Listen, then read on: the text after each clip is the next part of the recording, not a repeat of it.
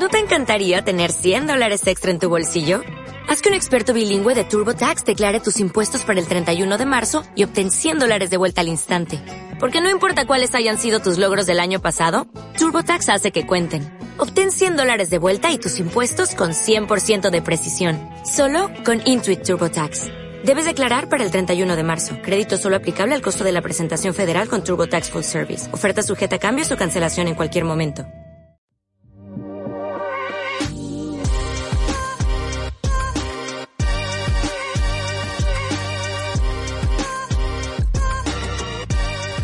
Hola a todos, bienvenidos a un nuevo episodio del podcast de M T B Pro y Maillot. En este, en este episodio tenemos a, a un gran profesional y además un buen amigo que es Max Caselli, que es el responsable de, de Sportful en España. La razón de tenerlo aquí hoy es porque, bueno, esto viene de, creo que fue hace, hace ya tres años que visitamos la sede de, de Sportful en Italia.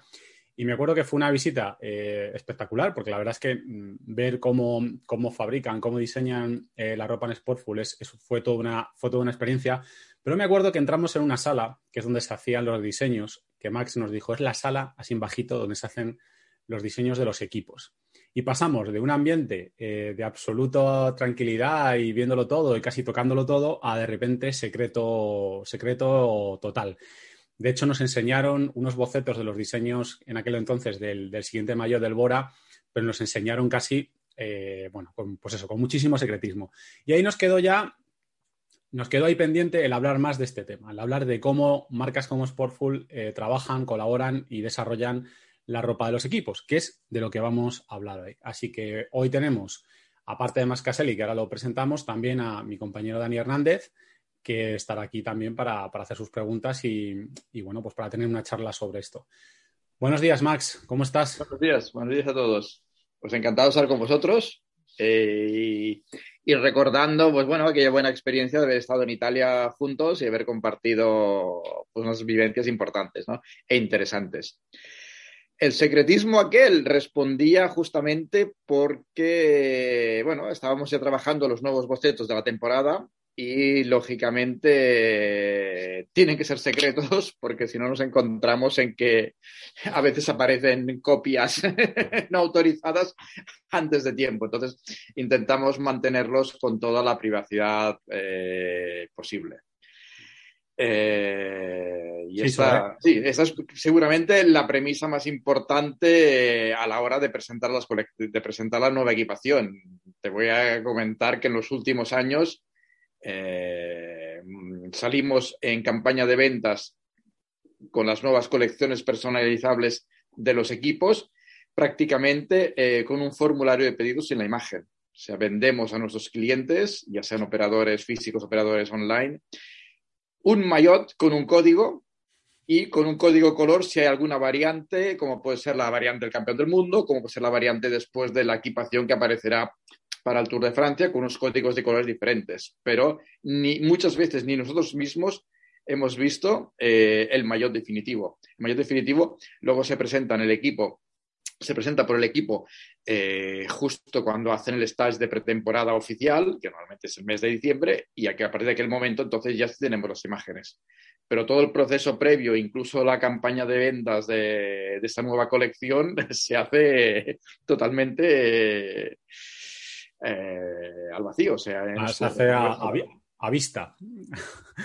Precisamente te, pues sobre eso te iba, te iba a comentar. Claro, bueno, ahí juegas un poco con ventaja, Max, también, porque al final tener el maillot del Bora, pues muchísima gente lo va, lo va, lo va a querer, lo va a querer encargar, ¿eh? Jugáis a, a, a ciegas, pero bueno, hay un poco, hay un poco de ventaja, porque esa es mi primera pregunta. A ver si me puedes decir, así, ah, seguro que no todos, pero ¿qué equipos y qué atletas estáis ahora, ahora mismo están equipados con Sportful? Eh, te meto en el compromiso de que se te olvide alguno, pero así, por lo menos lo, lo más gordo, lo que se te viene así. No, a, a ver, eh, tú ya sabes que después de unos años en los cuales habíamos tenido dos equipos, ahora el equipo en el cual nos centramos es en el Bora. Y en el Bora tenemos un gran personaje, tenemos un gran personaje que es Peter Sagan. Y el otro personaje italiano, que también es un personaje muy rockero, es Daniel Oss, que es justamente el que le da música al equipo, junto a Schaumann y otros muchos corredores de la, de la parte alemana del equipo. Eh, explicar importante, sí, digamos, habíamos estado también con Mérida, habíamos tenido también a mi buen amigo a Iván Cortina, ¿me entiendes? O sea, habíamos tenido un equipo, pero realmente era muy complicado eh, tener dos equipos. Por un lado, el y viendo cómo han acaecido las cosas después de con la pandemia, realmente dar el suficiente servicio o el mejor servicio posible que necesita un equipo en las condiciones de trabajo en que nos encontramos ahora, que prácticamente nos desborda todos los, toda esta marea de, de, de nuevo aficionado al ciclismo que nos ha llevado a un incremento de ventas muy importantes. Eh, quizás lo más importante es la manera en que tienes o puedes o deberías realizar la comunicación. Es muy difícil comunicar dos equipos, ¿entiendes o no? Más que nada tampoco para, para crear eh, diferencias, o sea... Eh, sí, son no dos, dos equipos con, do, do, con dos mentalidades muy diferentes, eh, con dos marcas de bicis muy diferentes, eh, con gráficas muy diferentes, eh, con objetivos muy diferentes. Entonces, claro... Tener dos equipos de, de primera división e intentar llevarlos a la par en, el, en un mismo carril e intentar hacer los mismos esfuerzos a uno o al otro era realmente una cosa muy, muy, muy, muy complicada. O sea, realmente sí, o sea, era muy bonito, o sea, tener muy buenos corredores, pero a nivel de gestión era una cosa realmente complicadísima. O sea, esta, esta era la realidad. Entonces, ahora con Bora... Estamos muy contentos con Sagan, estamos contentísimos. Aparte, Sagan no solo es un corredor excepcional, sino también que es un muy buen amigo de la empresa, con lo cual tenemos un corredor que aporta algo más, o sea, aparte de, de la figura que representa en el mundo del ciclismo. Me consta, porque cuando estuvimos ahí estuvimos hablando con, con Darío Cremonese, que es el... Ya no sé el cargo, es superjefe de, de Sportful y además de la familia fundadora. Eh, hablaba de Sagan, o sea, se hacían elogios y decía que era algo más, que no, no vino a decir que era un miembro de la familia, pero casi, que lo tenía, lo tenéis casi adoptado allí en, en, en Italia. No, de, de, de hecho, importante fue el hecho de que lanzamos una colección de, de ropa para, para él, fue la, la Saga Online, que tuvo un muy buen éxito. Seguramente en este momento no hemos querido continuarla más que nada por la imposibilidad de poderle darle todo el servicio y toda la, digamos, todas las prioridades necesarias. O sea, realmente un equipo profesional consume muchos recursos, no solo económicos, también consume muchos recursos, digamos, eh, de industrialización, de seguimiento, de marketing, de producto, muchas horas, muchas horas en el túnel del viento para los bodies. Y realmente... Vamos, vamos a eso. El, el, comentario, el comentario que te había hecho, hacer esto para dos equipos era realmente una locura. Vamos a eso, Max. Eh, que eh, precisamente que yo creo que es lo que aseguro que mucha gente se está preguntando. Cuando vosotros llegáis a, le, a vuestro equipo de diseño y desarrollo, le decís, oye, vamos a empezar a hacer la ropa del Bora. A partir de ahí, ¿qué se desata? ¿Qué, qué, qué ocurre? ¿Qué explota en, en Sportful? Es decir, ¿cuál es todo el proceso que hay que seguir a partir de ese momento y qué implica para todo el equipo de Sportful? Por ejemplo, desde a nivel de diseño, de desarrollo, eh, ¿qué prendas os, os pide un, un equipo? Entonces, digamos, es un tema muy complicado. En cierta manera ya lo tenemos muy por la mano. Eh, quizás lo más importante para nosotros es el hecho de que queremos ofrecer al público, al público final, el, la misma equipación, con el mismo tejido, con el mismo detalle, con el mismo fit que para el equipo profesional, ¿no? Entonces, esa es quizás una de las prioridades, o sea, pensar que la prenda que va a usar Sagan sea luego una prenda que se pueda fabricar en serie y sea una prenda que pueda acabar en la tienda y que un usuario pueda comprarlo. Pero más, o sea, que esta prenda incluso tú luego puedas eh, personalizarla, que tú puedas hacer la equipación de tu grupo, de tu grupeto, de tu club, de tu equipo de carreras, justamente con la misma prenda que eh, lleva el equipo Bora. Lógicamente, ellos llevan una prioridad, o sea, el producto que, que lleva el equipo seguramente aparecerá en la colección, aparecerá custom al cabo de un año. Y quizás la prenda que luego aparece en, el, en, el, en la tienda realmente ya eh, ha adoptado todas las mejoras y todos los cambios que los corredores no, no, nos han hecho anotar. Es, es, es realmente... Entonces, claro, ya cuando eh, queremos vestir un equipo, pensamos, a ver, ¿cuáles son las necesidades? Ya sean necesidades climatológicas, necesidades de, de, de prestaciones. Eh, y pensamos también en qué será esto o cómo se podrá producir esta prenda y qué destino final le daremos a la, a la venta. Muchas veces, digamos, el...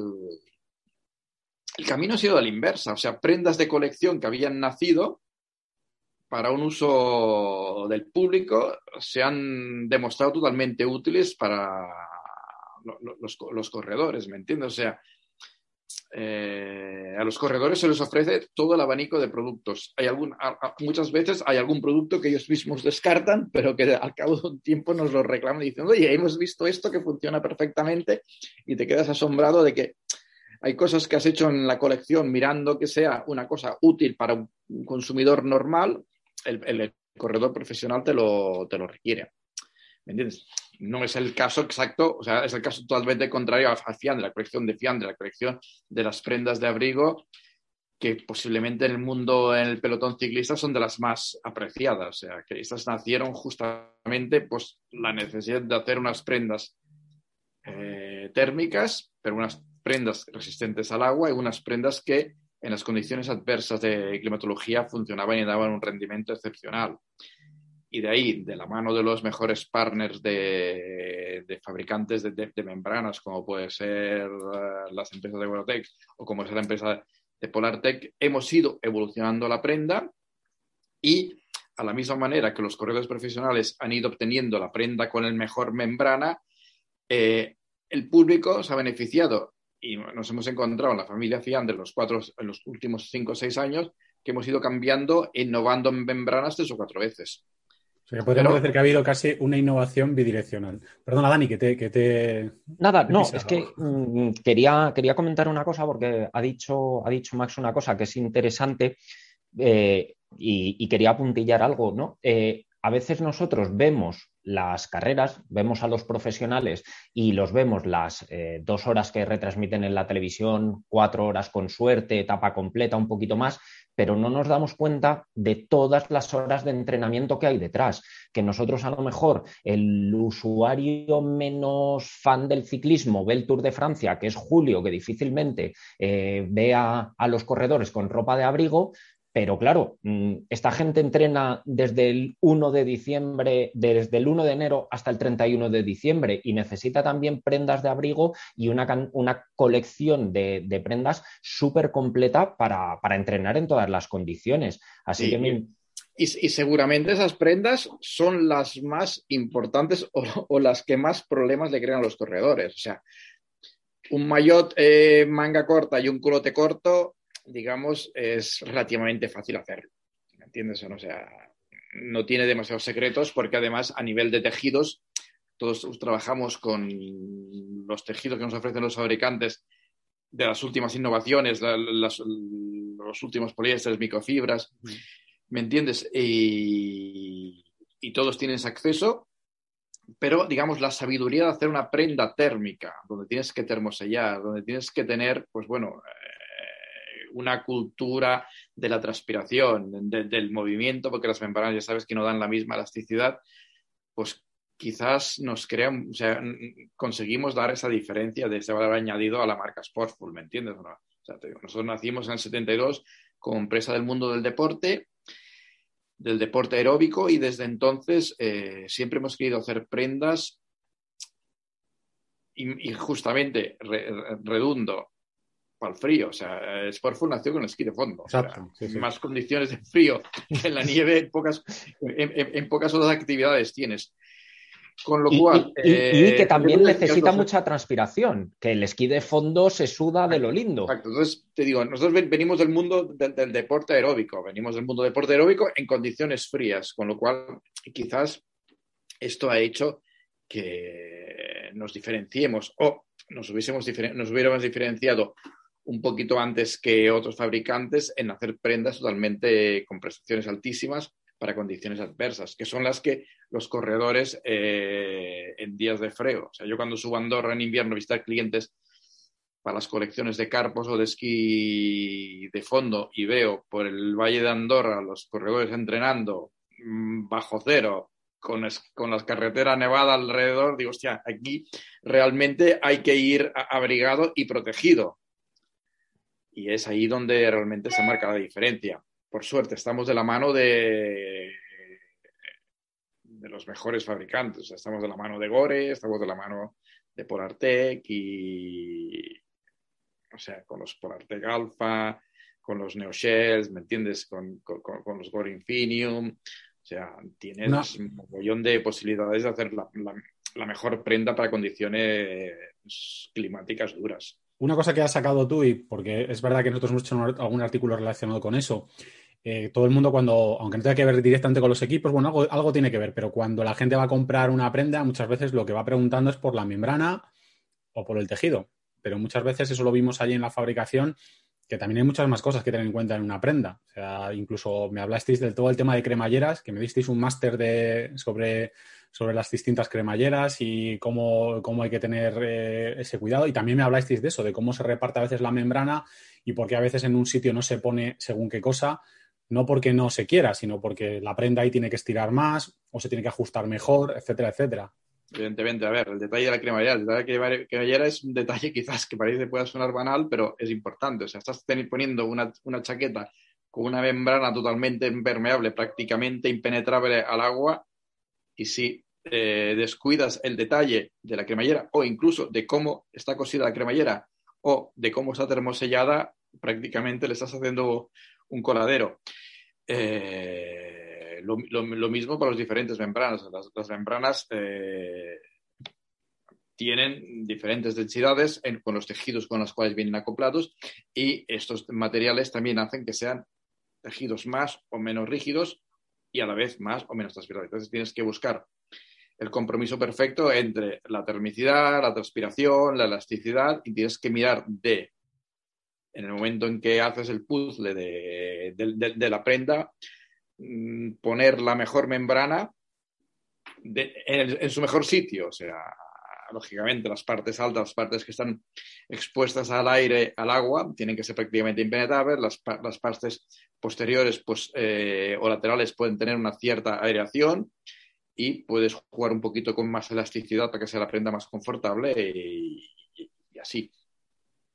Oye, volviendo al tema del diseño, una cosa, yo lo digo por, no, por, no sé, por, porque he trabajado en, en agencia en temas de diseño, ostras, tiene que ser también un lío, no sé si eso os encargáis vosotros, os encarga el equipo, con los patrocinadores, dónde se pone cada cosa, dónde se ve cada cosa, esto se ve más, esto se ve menos, en el culo se ve más, en el hombro se ve menos. Ver, y, y lo que han comentado antes, ¿cuándo lo anuncias? Porque, porque antes estabais hablando del secretismo y yo lo primero que he pensado también ha sido los patrocinadores. Ojo, que, que no se pueden anunciar las cosas así libremente, que hay, no, hay unos, un timing muy marcado. Lógicamente. Eh, a ver, eh, con el tema del... Aquí hay dos temas. Con el tema del diseño te encuentras con todo. Te encuentras con equipos que te dan relativa libertad. Digamos, relativa, que no digo relativa, lógicamente tienes que llevar sus colores, tienes que llevar, incorporar todos los logos, pero una cierta creatividad, y luego te encuentras con, eh, con equipos que eh, el main sponsor tiene, digamos, prácticamente muy claro cómo ha de ser su, su maillot, y entonces prácticamente todo el diseño viene dirigido. Si te, si te fijas en los últimos años de Bora, el cambio ha sido muy poquito porque la imagen de ellos es esta, ¿me entiendes? Entonces, claro, eh, diferentes equipos en los cuales sí hay un main sponsor, pero mm, se puede incorporar de la manera, entre comillas, y vuelvo a repetir, entre comillas, que tú quieras con los colores de base. En, mira, yo me acuerdo en la época del, del MAPEI, de los cubos de MAPEI, que habíamos hecho por muchos años la equipación de ella, las peleas que habían en fábrica entre nuestro departamento de diseño y la empresa de MAPEI para hacer mínimos cambios. O sea, es que era una cosa improponible. Y luego eh, veías el, el Maillot acabado y decías, oye, no sé, no entiendo por qué hemos estado discutiendo si praxi, es que no, no llego a apreciar la diferencia. Entonces, hay de todo, o sea, sinceramente. Claro que al final un corredor no deja de ser. Al final te encuentras con libertad y te encuentras que estás cogido de manos y no puedes hacer nada. Claro, supongo que es un tema muy delicado, porque al final un corredor no deja de ser una valla publicitaria, aunque esté así, es una simplificación un poco bruta. En pero... movimiento. En una valla publicitaria, exacto. en movimiento. En movimiento, entonces, claro, ahí habrá también intereses, claro, no es lo mismo un patrocinador sí, que pone un dinero. Lo, lógicamente, lógicamente eh, hay posiciones de, de logos que tienen más valor y posiciones de logos que tienen mucho menos valor. Y entonces esto prácticamente viene definido por parte del equipo eh, dependiendo de, del ingreso que tienen de, de, de, de ese sponsor, ¿no? Oye, Max, por, por curiosidad, no sé si lo puedes contar, pero esas posiciones, por curiosidad, ¿tú te sabes más o menos qué tiene más valor en, en cada posición del Maillot? Por si nos animamos a, de, en, en Maillot o M T B Pro a patrocinar algún corredor, saber dónde podemos entrar barato y que se vea más o menos bien. Lógicamente, lógicamente la espalda se ve desde el helicóptero, se ve desde los coches, es una de las partes principales del... Y lógicamente los hombros son las partes más, más preciadas, digamos. Vale, en, en el culot yo me imagino que será lo, lo, el lateral de la pierna, que es lo que se enfoca de lateral y que se ve más o menos bien pese al movimiento, ¿no? Sí, y la parte central de, del culot trasero también es importante. Bueno, pues lo, lo apuntamos. De todas maneras, para... eh, sí, hay una, hay una corriente, no sé, también quizás un poquito dirigida por la moda de que ahora los culotes tienden hacia cada vez más el oscuro, o sea, incluso para los equipos profesionales, el logo grande en el en el en el en, el, en, el, en la pierna, eh, viéndolos por la televisión, los que siguen usando el logo grande o con muchos parches de logo en la pierna hacen que la equipación sea antigua. O sea, lo he detectado especialmente en, la, en, las, en las equipaciones que hacemos para para clubs, grupos, que se está tendiendo mucho a la parte lateral de la pierna limpia con un solo nombre.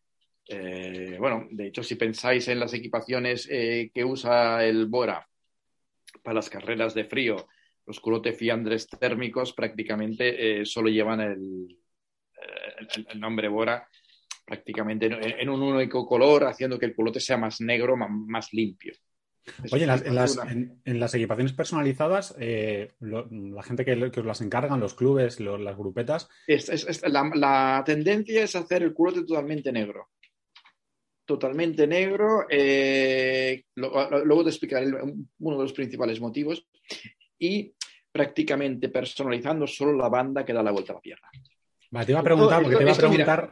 Te iba a preguntar si tienden a imitar a los equipos o la gente va por libre e intenta desarrollar su propio diseño. O sea, se, se, se tiende a imitar a los equipos, ¿vale? Eh, no sé, a ver, no me acuerdo carreras tipo... Eh, Daniel antes había hablado del, del Tour de Francia con carreras de, de mucha calor y hablaba del, del primero de, de enero cuando empiezan a entrenar con días de frío. Luego nos encontramos en la carrera de la Miranza en Remo, que es la carrera del inicio de la primavera, que de golpe nieva, y entonces ves todos los corredores eh, corriendo vestidos de negros porque están usando prendas de, de, de, de abrigo en unas condiciones que normalmente serían de, de manga corta. O sea, esta imagen de negro, de monocolor, pues ha, ha llegado mucho al consumidor y al club, y entonces te encuentras con muchas equipaciones que quieren buscar esta limpieza. No, no, no la más segura, todo hay que decirlo, ir de negro. Evidentemente, evidentemente, evidentemente, no la más segura. Eh, quizás habría que explicar un poquito el por qué. O sea, vosotros ya sabéis, cuando estuvimos en la fábrica, estuvimos viendo en la parte donde se estampaba, donde se transfería eh, la imagen a la prenda, eh, que el, el tejido de, de impresión es de base blanca. Cualquier tejido para imprimir, la base es blanca y allí puedes aplicarle los diferentes colores, ¿me entiendes o no?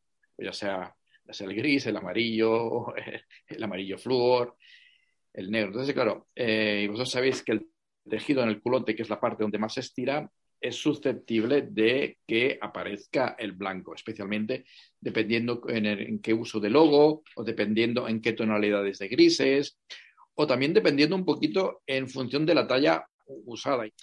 y hace que la malla se abra y pueda blanquear. Entonces, hoy día estamos dando la posibilidad de personalizar culotes prácticamente negros, dando solo la opción de la personalizada de la banda de abajo. Con lo cual también esto eh, incide en lo que hemos comentado. Por un lado, una gráfica más limpia, un culote aparentemente, eh, estéticamente más, más, más elegante, con la única limitación de que es, solo te permite la personalización de la banda baja. El caso de, de los culotes fiandres, sabéis que el, el tejido fiandre, por la estructura y digamos las prestaciones que tiene que ofrecer, no es personalizable, y todas las aplicaciones que hacemos para el equipo vienen puestas con un, con un vinilo aplicado en caliente, y lógicamente la aplicación esta no te permite incorporar todos los logos o todas las filigranas que podrías tener en una, en una transferencia de, por calor a un tejido blanco de base. Uh-huh. Dani, ¿tenías una pregunta ahí pendiente? Sí, tenía una pregunta porque aprovechando que seguimos vinculando eh, al, al, a los equipos, a los profesionales con el, con el usuario final, eh, me ha llamado la atención porque dices, eh, decías antes, eh, queremos que el usuario final lleve la misma ropa que lleva el profesional. Mm, ¿y cómo lo hacemos con las tallas? Porque, claro, lo, los usuarios no, finales es, no es, tenemos... Es, es, es más fácil de lo que te, de lo que ves. Entonces, en el caso de Sportful tenemos una colección inmensamente amplia. Entonces, eh, en, en, esta, en esta colección... tiene cabida todo, ¿me entiendes? O sea, te tiene cabida desde el maillot de primer precio con un tallaje, con un fit regular, ¿me entiendes? Digámoslo así. El mío. Hasta el, el, el, mío. No, no, no, no, no, no exageremos, ¿eh? No exageremos. Hasta el maillot bomber, que es el maillot que está usando el equipo justamente estos días en la vuelta al País Vasco, ¿me entiendes? Entonces, claro, mmm, con lo cual. El, el, el cliente sabe un poquito a, a, a dónde ir. O sea, no, está claro, está prácticamente claro que, los... que está mal que hay, que hay, una, hay una ropa, la de la ropa de los profesionales, hay que tener un tipín para llevarla. Sí, lo que, lo que pasa es que eh, seguramente el profesionalismo ha hecho, ha hecho mucho daño, entre comillas, y igual que hace unos años, eh, cuando teníamos, empezamos a hacer el tallaje Eh, motivado justo por esta necesidad de poder hacer unas prendas para el profesional, unas prendas para ve- poder vender la réplica y unas prendas para personalizar, tenían que ser unas prendas con ese tallaje, ¿me entiendes? Y quizás al principio cre- creó un poco de estupor, pero ahora, eh, sinceramente, la-, la demanda es muy alta.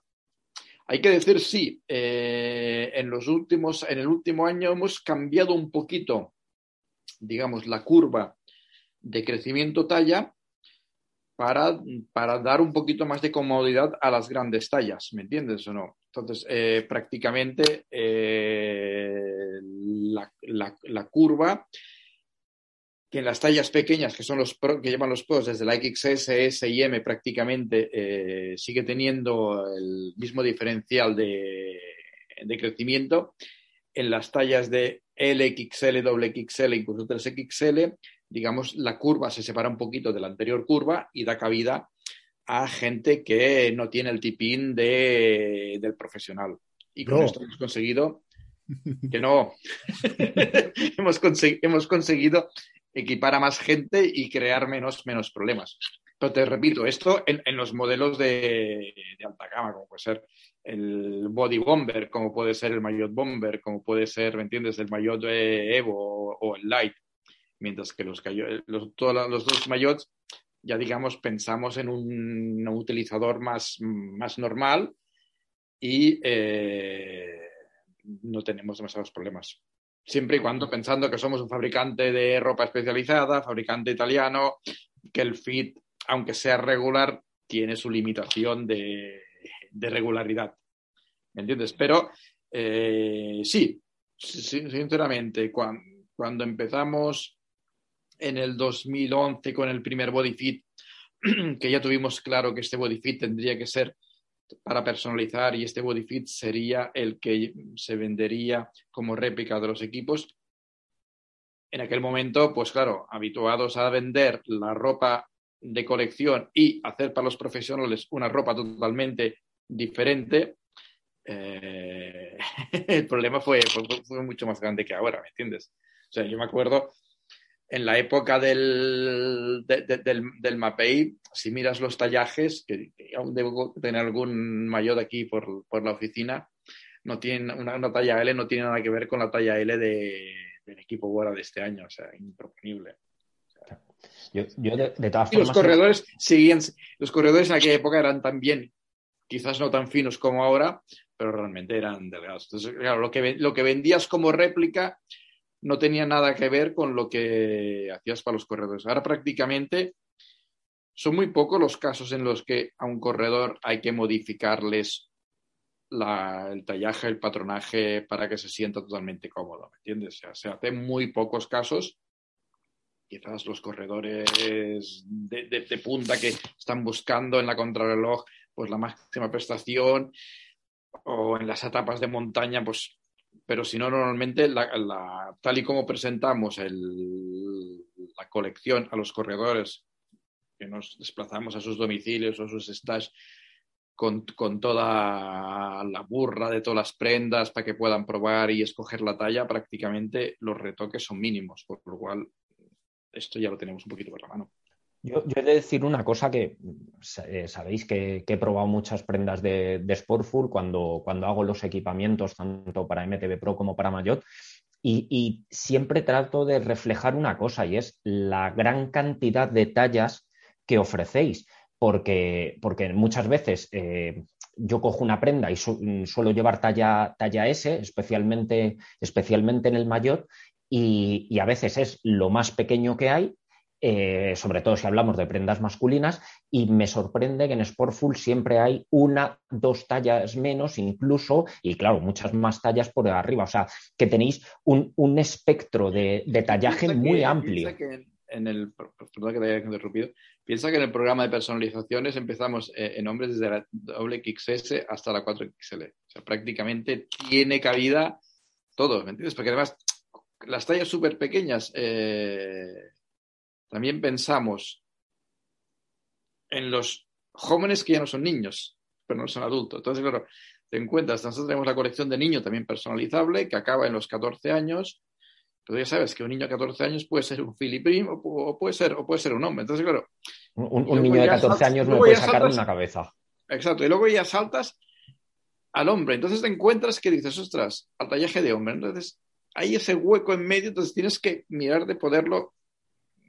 De, de, dar, de, de, de darle, darle su prenda, darle su talla, con lo cual o oh, lo haces en personalizado o es imposible. De todas formas, Max, no te preocupes porque la pregunta era absolutamente un truco. Lo que quería decir Dani es que mide lo mismo que yo y uso una talla S de Maillot. O sea, el, su objetivo de la pregunta era el que era, era presumir. No tenía, no tenía otro. O sea que... No, ya, me, ya me he dado cuenta. Pero de todas no. maneras, eh, yo creo que el que se ha puesto en evidencia ha sido tú. Cuando hablábamos de las tallas, has levantado la, vez, la mano dos veces diciendo que tenías un problema de talla. Y yo te he dicho que no era para tanto. Yo, yo le insisto que, ta- que también, que tampoco es para tanto, pero... Bueno, eh, hoy una, una, lo has comentado que cuando les servís la ropa a los equipos, eh, tú no sé si tienes la cifra, a un corredor, o sea, primero, cuando tenéis que hacer la ropa para un equipo, vosotros le enviáis toda la ropa al equipo, os lo enviáis a cada corredor y en ese caso... ¿Cuántas equipaciones y cuál es el pack que le entregas por fuera a un corredor eh, de una vez o a lo largo de la temporada? Por curiosidad, ¿cómo, cómo planteáis eso? ¿Un corredor va pidiendo? A ver, eh, lógicamente hay un primer pack que es el que se entrega en, la, en el stage, quizás centrado para la climatología o el lugar de entreno, ¿me entiendes? Lógicamente, eh, si el stage se hace en Canarias...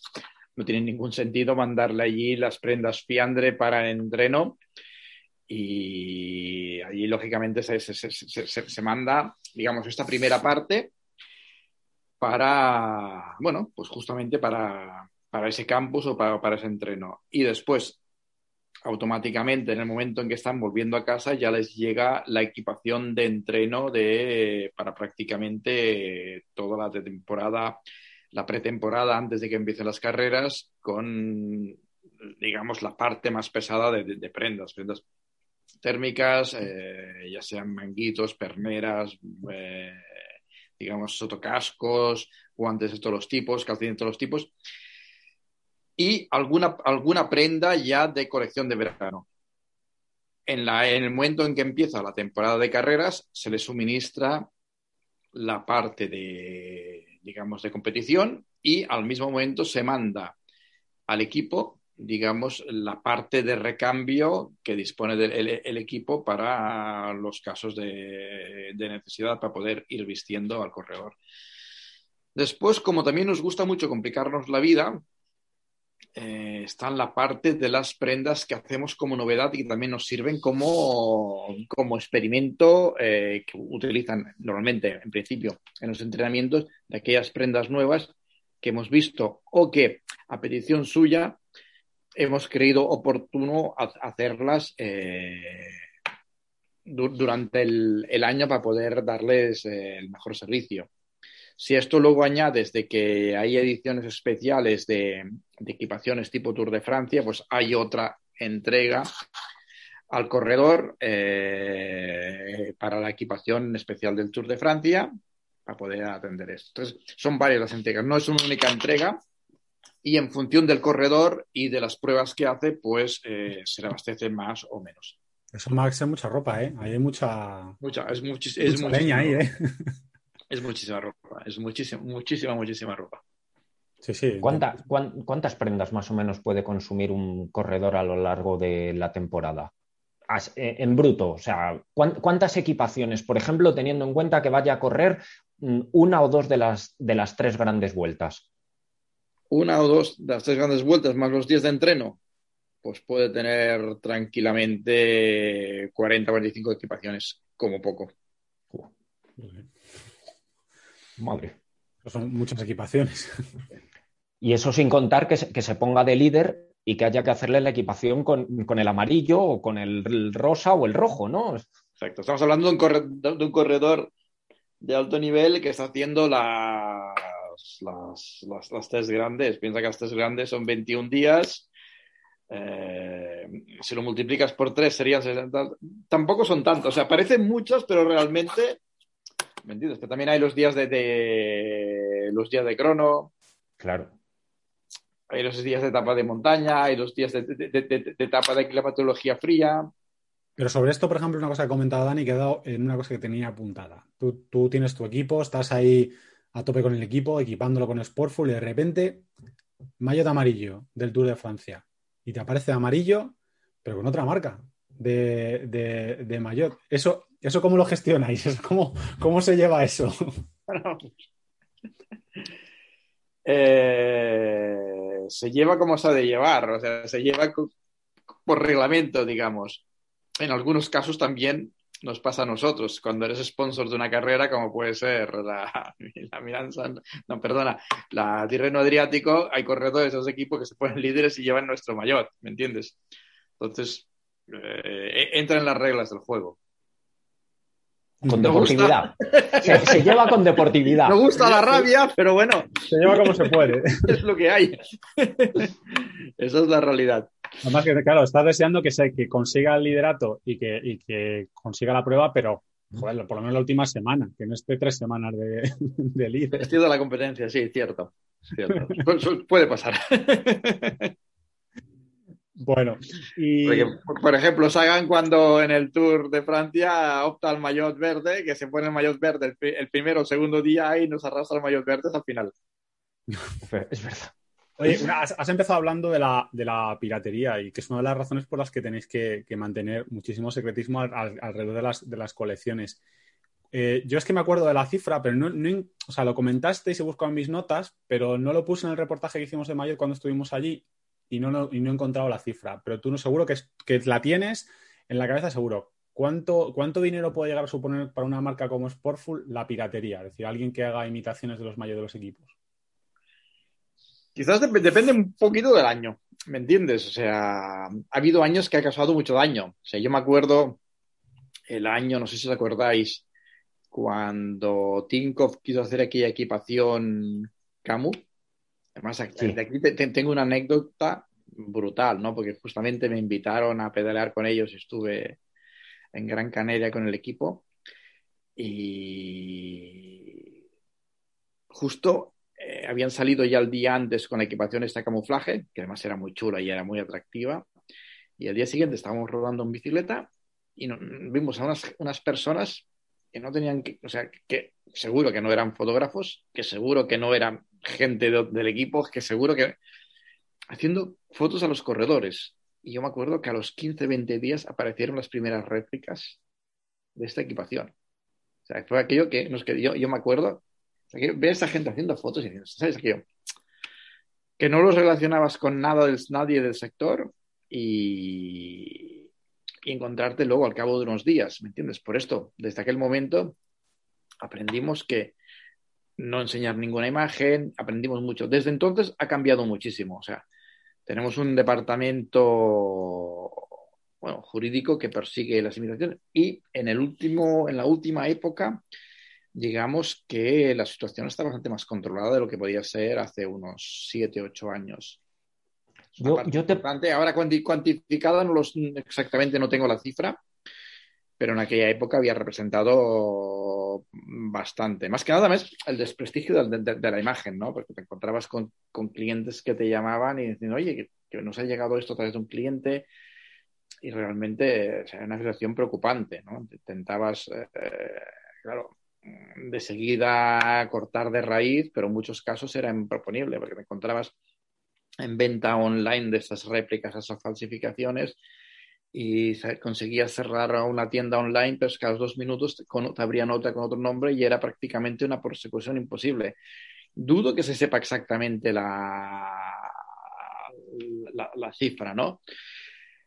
Quizás eh, también el mercado ha madurado y también el consumidor ha madurado y también se ha dado cuenta de que esas falsificaciones, sí, claro, tienen un precio muy bajo, muy económico, pero realmente... Eh, no son lo que son, ¿no? Y sí, hace unos años veía muchas más, incluso montando en bicicleta por mi zona, había mucha más gente con falsificaciones de equipaciones de las que puedo ver ahora en este momento, sinceramente. Yo creo que todos los fabricantes nos hemos puesto un poquito las pilas y nos ha preocupado muchísimo el tema ese y estamos mucho más a la, a la que salta para verlo. Primero, justo por esto, ¿no? O sea, pues intentar evitar que... que aparezcan equipaciones o imágenes antes de, del momento de la entrega para evitar que, que sí, que el que quiere el, que el producto este tenga el producto definitivo original, ¿no? O sea, claro, si tú te se escapaba o, con, o se conseguía filtrar una, una imagen de una equipación y, y ya aparecían en el mercado a los quince días, quizás... Eh, parte del consumidor o del cliente final de este tipo de prenda optaba por la versión económica. Entonces, con esto también se ha, se ha atajado bastante. O sea, yo creo que vamos, entre comillas, por un cierto buen camino. Pero, ¿y tú crees que el, el consumidor que, que compra a sabiendas de que lo es una falsificación eh, es capaz de apreciar luego toda la tecnología que vosotros ponéis en vuestras prendas y que no se va a encontrar en la falsificación?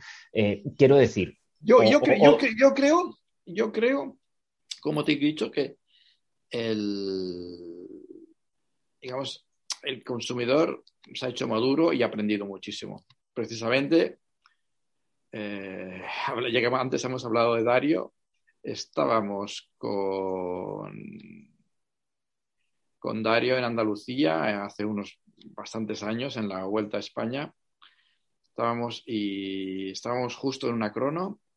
Y teníamos al lado, eh, en aquella época, eh, Contador corría con, con Tinkoff, con aquella equipación, todo flúor. Eh, y teníamos al lado un señor ya mayor con la equipación falsa, ¿me entiendes? Pero es que, se, pero es que además lo veías, digamos, a la yegua, ¿no? Y el Darío le dice, oye, dice, le, le dice... ¿Tú, ¿Tú sabes que esta equipación no es la original? Me dice, sí, claro, sí, le he pagado treinta euros. Dice, sí, sí. Y el, y el mismo consumidor dice, sí, mm, disculparme la palabra, es una mierda. Pero voy vestido como el equipo, ¿me entiendes? Entonces, claro, eso te demuestra que el tío era consciente de que lo que había comprado realmente no era, no era la equipación original, ¿me entiendes? Y, y, y, era consecu- y era consciente de que por treinta euros esa prenda no podía ser buena. Sí, bueno, es distinto el fenómeno de alguien que quiere una carrera eh, como fan de un equipo y quiere llevarla y le da igual, creo que pasa en otros deportes como fútbol y puede haber otra gente que realmente sí que la usa, así que sí que la incluso la, la uso en su día a día. A mí, a mí es, confieso que personalmente no, nunca me ha gustado lo de montar con, con equipaciones de, de los equipos profesionales, pero es verdad que hay mucha gente que le, que le, que le gusta y que, y que le apetece, y supongo que esa gente también apreciará mucho más la tecnología que tiene esa prenda, porque ya llevas la, la equipación de tu equipo y además llevas toda la tecnología asociada a él, pues bueno, pues yo creo que es una de las ventajas del ciclismo. Puedes tener la bici de Sagan y puedes tener la equipación de Sagan y el casco de Sagan. Eso en muy pocos deportes se, se da esa situación. No, y, pero, pero volviendo a lo que he dicho desde el principio, o sea, eh, al que le gusta ir vestido como un profesional, si ya conoce nuestro producto, si ya conoce nuestro culote Bodyfit L T D, lógicamente apreciará que el culote Bodyfit L T D del Bora, que, que es bastante negro, es el mismo producto, ¿me entiendes o no? Claro. O sea, eh, igual que el Maillot, o sea, el Maillot, nuestra colección, tenemos multitud de Maillots con diferentes tejidos, diferentes gramajes, diferentes transpiraciones, elasticidades y diseños, pero el consumidor al final sabe lo que... Si es un consumidor de Sportful que conoce nuestro producto, de seguida que se pone algo que no es como conforme a nuestra norma de fabricación, lo detecta. Bueno, eso en, en general, yo creo que los que hemos probado material te das cuenta muy claro en cuanto es una marca top. Eh, muchas veces cuando explicamos en los artículos la diferencia entre un tipo de ropa u otra, Eh, a veces no se puede explicar la sensación que tienes cuando pruebas una ropa de gama alta, y sí que lo notas en la badana, en tal. Sobre todo, eh, mira, hablando de la badana, eh, lo has comentado antes de las equipaciones, de lo que significa para los corredores, cuántas equipaciones se le da a los corredores. Una cosa que, que se insiste o que, o que se habla mucho en el pelotón es de, de que la ropa a veces mm, es, es, es crítica, porque no puede un, un ciclista que va en lo que va tener un roce, tener una molestia, tener algo así, porque es que realmente acaba arruinándole la, la, a un tipo que está en, en, en, a, bajo presión y tal. Lo digo porque hace unos años en la Vuelta un equipo me comentaba, el, les preguntaba por qué lavaban ellos la ropa. Ellos, muchos equipos, pues no lo sabe la gente, tienen lavadoras en los propios camiones. Eh, to, todos, los, todos, los, todos los camiones y todos los autocares tienen lavadoras y secadoras, especialmente pensando, pues claro, en el utilito. O sea, tienen muchas equipaciones los corredores, pero hay algunas prendas que las necesitan tener como recambio de, rep- de repuesto en caso de necesidad.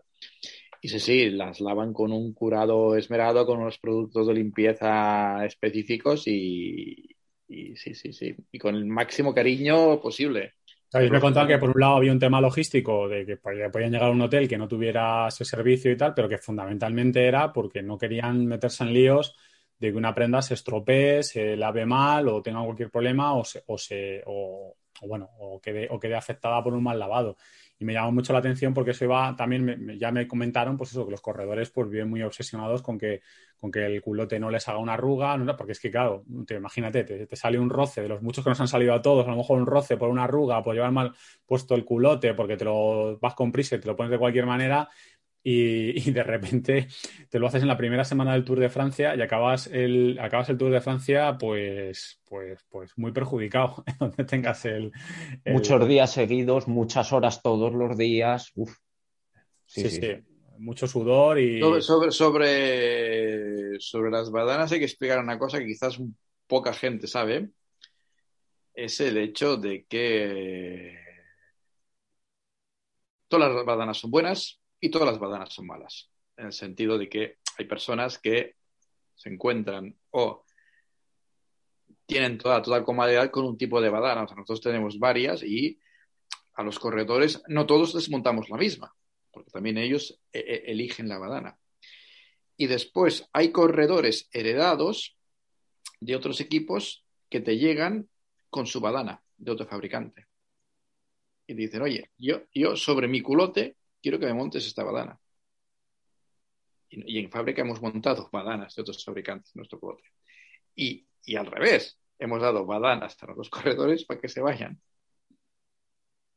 al otro fabricante para que se la monten. O sea, me imagino a los corredores cambiando de equipo con su contrato debajo de la, del brazo, su badana. Con y, todo y, el... y, y, y ellos quieren esa badana porque con esta badana se encuentran cómodos Ya igual, es cuestión de, de psicología y que, que con esta badana no tienen ningún problema y con esta badana van bien y con esta badana ganan carreras y que, que, no, que no quieren cambiarlo. ¿Podrías aprovechar, Max, para, para dar cuatro consejos eh, a la gente a la hora de elegir una badana y de cómo cuidarla? Eh, nosotros lo hemos intentado en varios artículos, pero ya que te tenemos a, aquí, aprovechar... Quizás lo más, quizás lo más importante de decir... es, a ver, la badana tiene una parte importantísima, eso está claro, pero que un culote funcione bien o que no funcione bien no depende exclusivamente de la badana. Quizás la badana es la parte más significativa y es la parte que todos, o sea, incluso yo cuando veo un culote de la competencia, lo primero que hago es darle la vuelta y mirármelo, y mirarme la badana, ¿vale? Y hago un error, o sea, hago un error, o sea, hago el error porque puedes tener la mejor badana montada en un culote que a nivel de corte eh, no está logrado o porque los tejidos no tienen su elasticidad estudiada y tienes una super badana en un, en un culote que se mueve, te mueve la badana y te crea un roce. Y al contrario, puedes tener la peor badana del mundo, la peor la badana más sencilla, o sea, menos elaborada, en un culote que ha sido diseñado perfectamente con el material más sencillo del mundo y que te funcione de manera excepcional. Entonces, claro, te digo...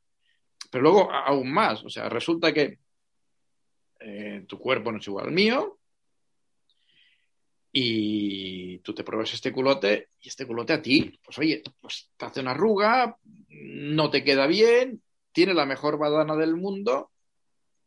y, ostras, no te va bien. Y al contrario, pruebas uno de la competencia, igual mucho más económico, te lo pruebas y te queda como un guante. Entonces, claro, lo importante es, primero, o sea, eh, todos los fabricantes tenemos multitud de culotes. O sea, no sé yo, igual en Sportful tenemos diez o doce culotes con diferentes badanas. Y lo importante es ir a la tienda y ir probando y encontrar.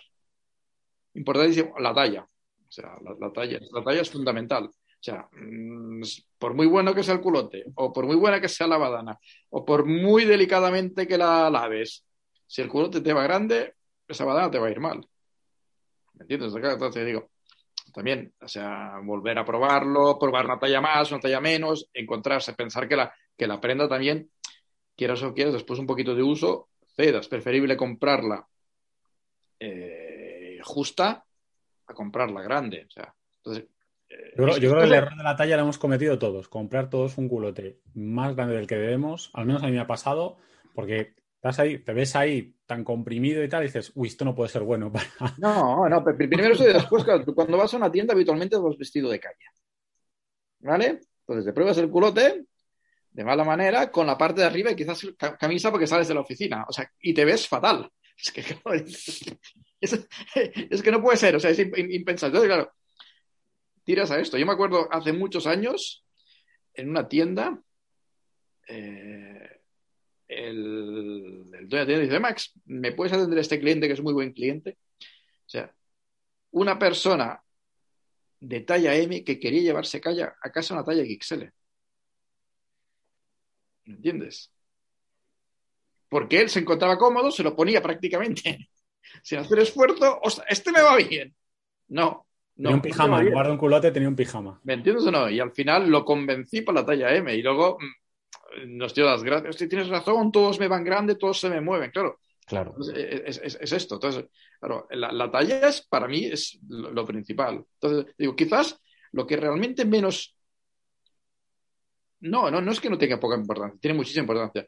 La badana, o sea, si el culote está mal hecho, por muy buena badana que sea...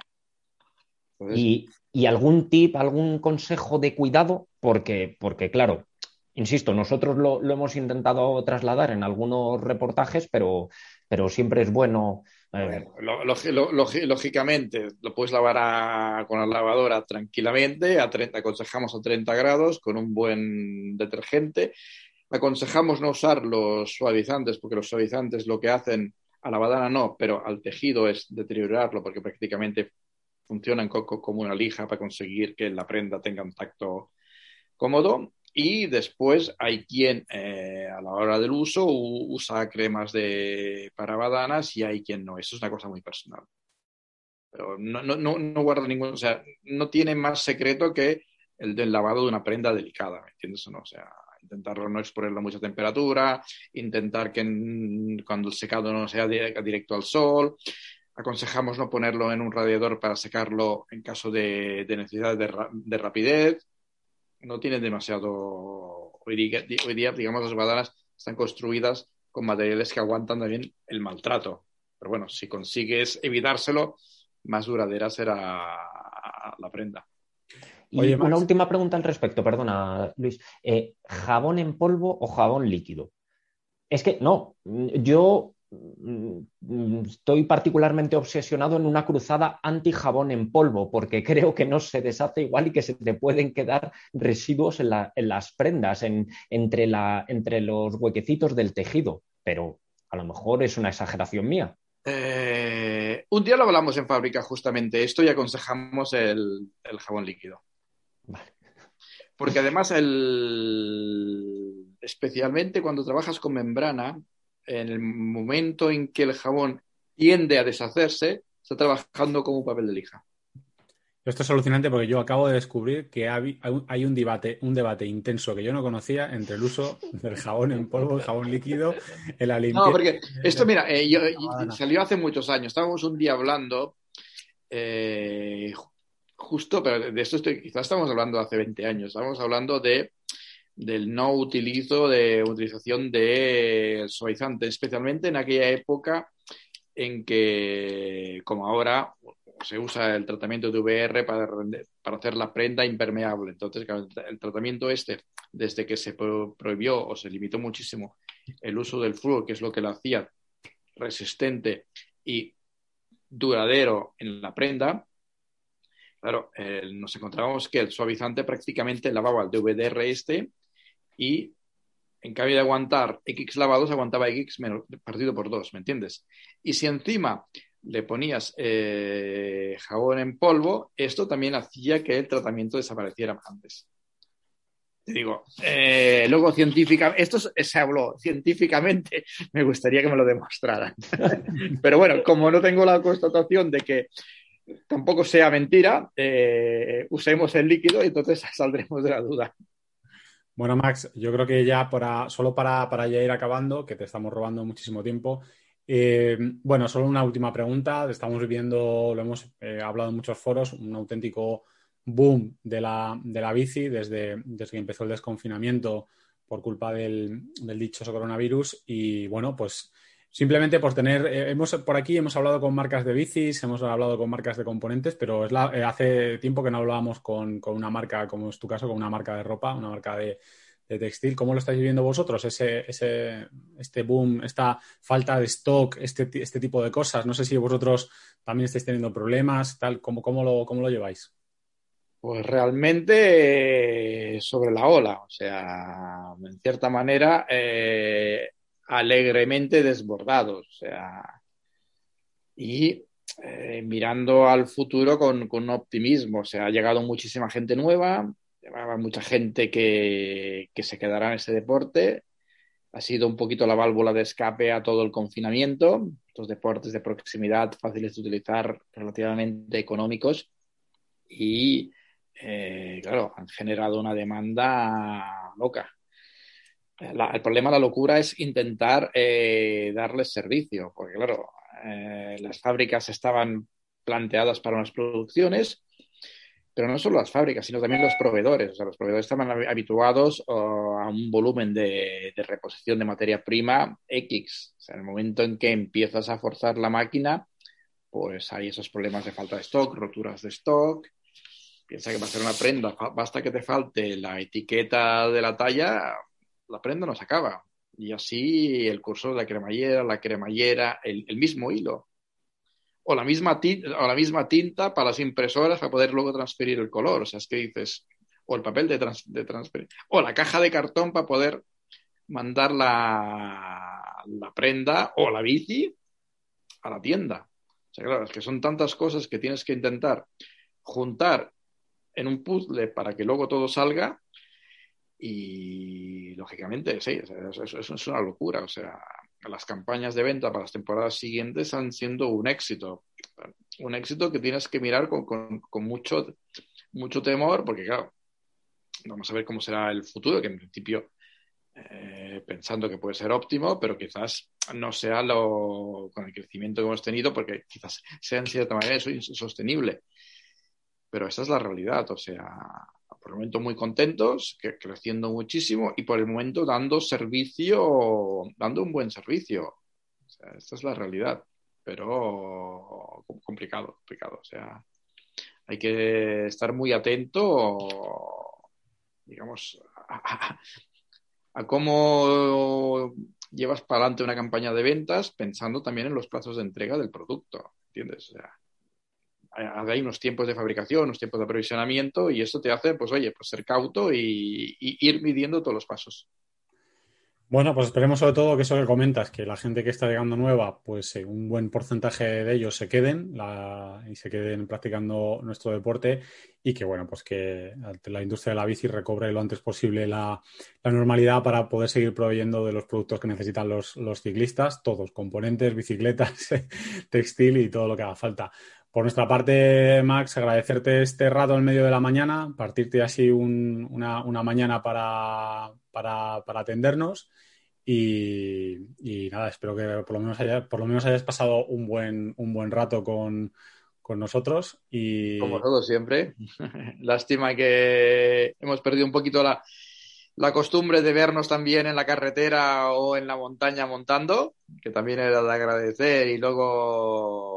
compartiendo pues una comida o una cerveza y charlando de la experiencia del día. Esperemos que esto vuelva pronto y que podamos seguir, seguir en contacto. Pues sí, esperamos todos. Esta es la, la realidad. Echando Dani, de menos el Gravel Day, ¿verdad? Esa, justo, lo iba, justo, lo, justo lo iba a decir. Pues, eh... no, sé, no sé si habéis visto que hoy al mediodía mi intención es salir en bici con la Gravel. Pues eh, me, me parece, me parece lo, lo ideal, lo justo y lo necesario. Es lo que hay que hacer por defecto. O sea, realmente eh, eh, o sea, he encontrado en esta modalidad de ciclismo, pues bueno, o sea, sí una válvula de escape. O sea, realmente ir por un camino donde no tienes que estar pendientes de los coches, donde realmente, digamos, el mismo itinerario no, no, no te impone, digamos, este estrés de esfuerzo si no lo quieres, y salir a pasear, darte una vuelta con la bici. El gravel es una cosa importantísima. Además es que la zona donde tú estás es, es óptima para ello, es, es increíble, es increíble. Sí, sí, seguramente el Alt Empordà para el gravel es maravilloso. De la misma manera te digo que el Alt Empordà o la zona de Cabo de Creos para el mountain bike es duro, porque es un terreno muy pedregal, muy duro. Eh, para el gravel es, es, es perfecto, porque tienes toda la planicie que, que, es, que es brutal, ¿me entiendes? O sea, cuando vivía en el Vallès era muy usuario de la mountain bike en Serralada Marina y Collserola, y aquí me he vuelto más gravelero justo porque sí, porque el terreno es más, más cómodo para, lo que, pa, para, para el rato que tienes al mediodía para darte una vueltecita y disfrutar. Uh-huh. Bueno, Dani, a ti te veré, seguramente hablaremos tú y yo a lo largo de la mañana, pero gracias también por sacar un huevo, que además hoy estaba el pobre muy ocupado porque tenemos varias cosas que publicar y, y, y se ha metido, se ha metido en, este, en, este, en esta grabación de este video podcast. Así que nada, te agradezco el, el esfuerzo.